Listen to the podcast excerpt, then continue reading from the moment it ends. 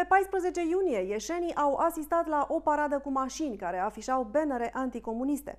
Parada anticomunistă care s-a desfășurat la Iași continuă seria evenimentelor prin care românii condamnă comunismul. Evenimente similare au mai avut loc la București, Brașov, Ploiești și pe Valea Prahovei. Un antreprenor american plecat în China pentru a începe o afacere a fost acuzat pe nedrept de activitate ilegală și a fost reținut și torturat. Prin ce calvar a trecut el în China și cum a reușit să scape, vom vedea în continuare.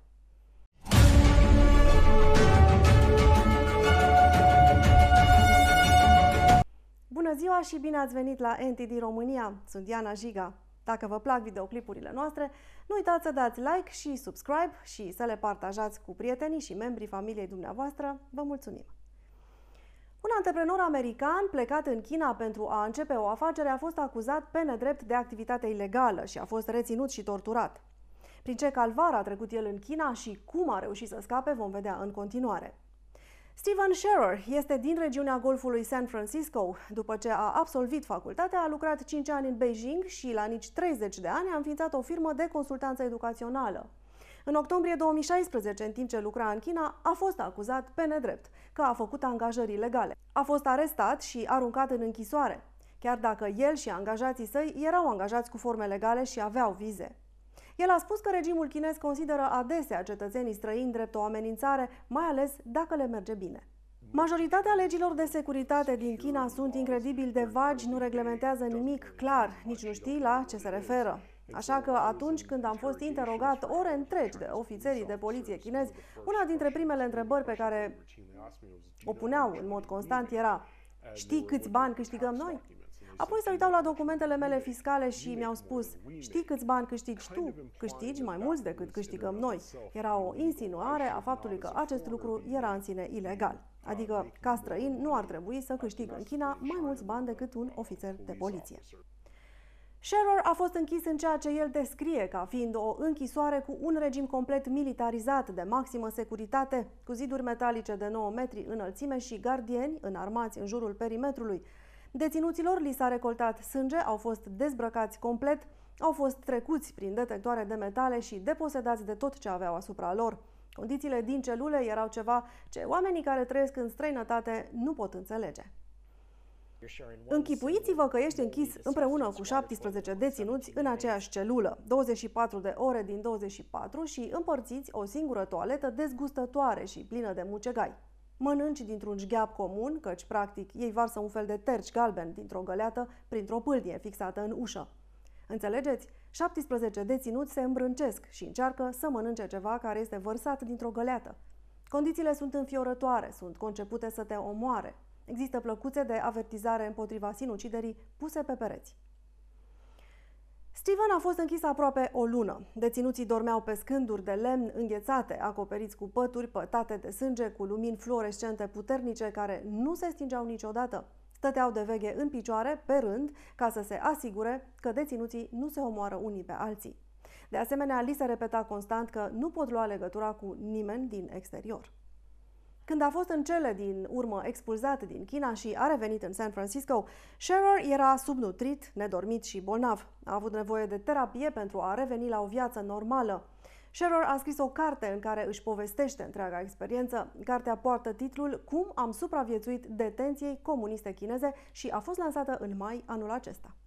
În carte el a povestit și despre alte categorii de oameni care au fost reținuți, torturați și executați pentru credințele lor: practicanții Falun Gong, musulmani uiguri, creștini, chinezi, budiști, tibetani, avocați pentru drepturile omului și dizidenți politici.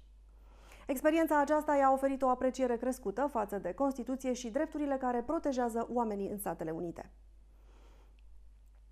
Acesta este genul de lucru care te menține motivat în fiecare zi pentru a-ți împărtăși povestea. Povestea mea.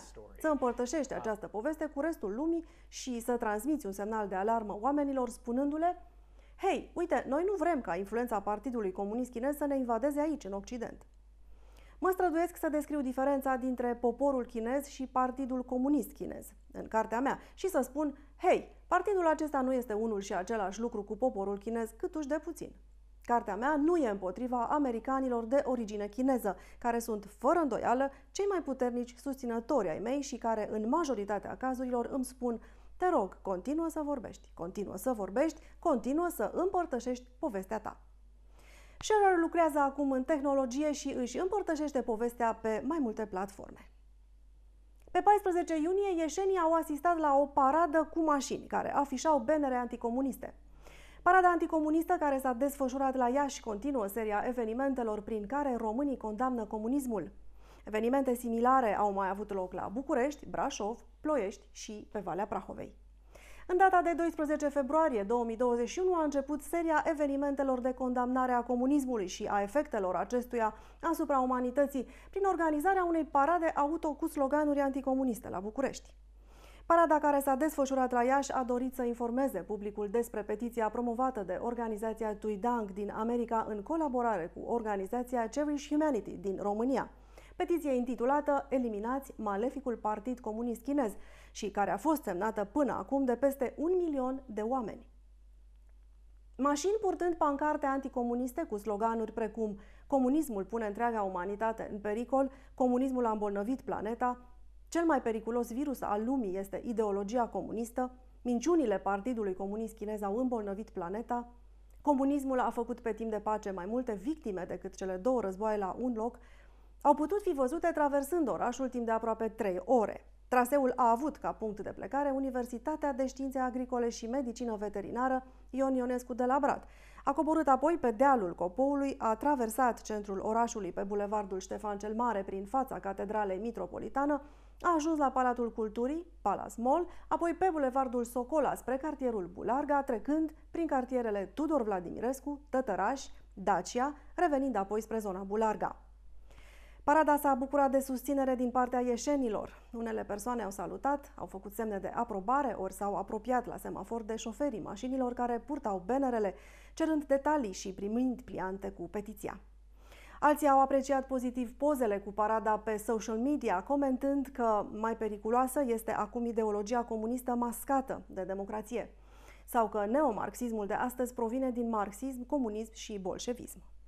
Unii chiar au amintit de mineriada din 1990.